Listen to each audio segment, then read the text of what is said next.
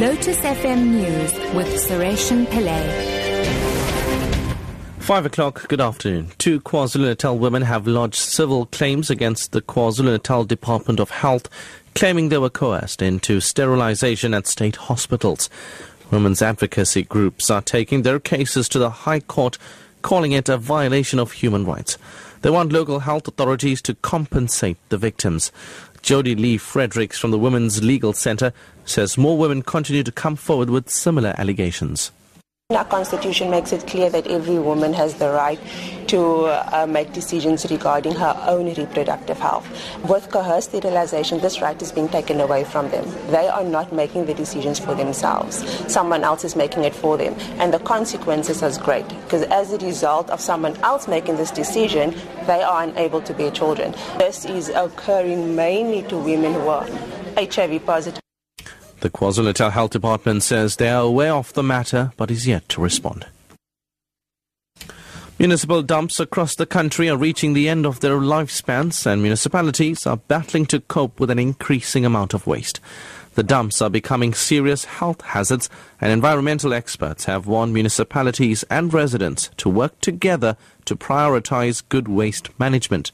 Shola Ololade from the Faculty of Environmental Sciences at Free State University says illegal dumping is a worldwide problem.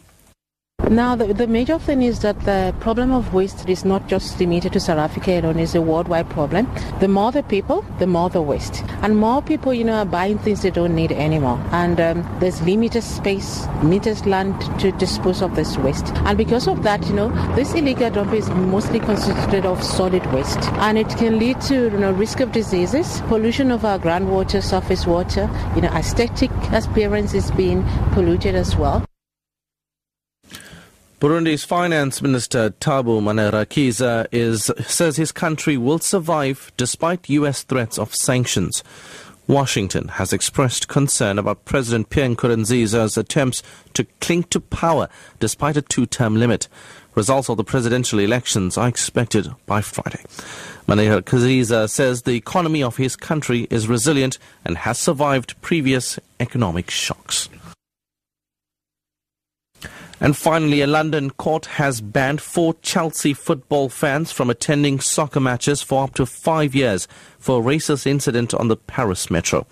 Video footage posted online showed fans of the London club, including a human rights activist and former policeman, chanting racist slogans as they pushed a black Frenchman off the train he was trying to board.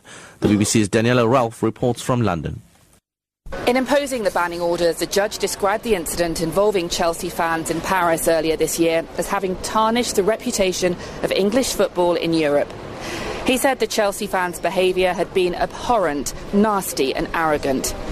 He said the video evidence of the fans shouting racist chants and preventing a man boarding a metro carriage was compelling. He told the Chelsea fans that they could not hide in a crowd.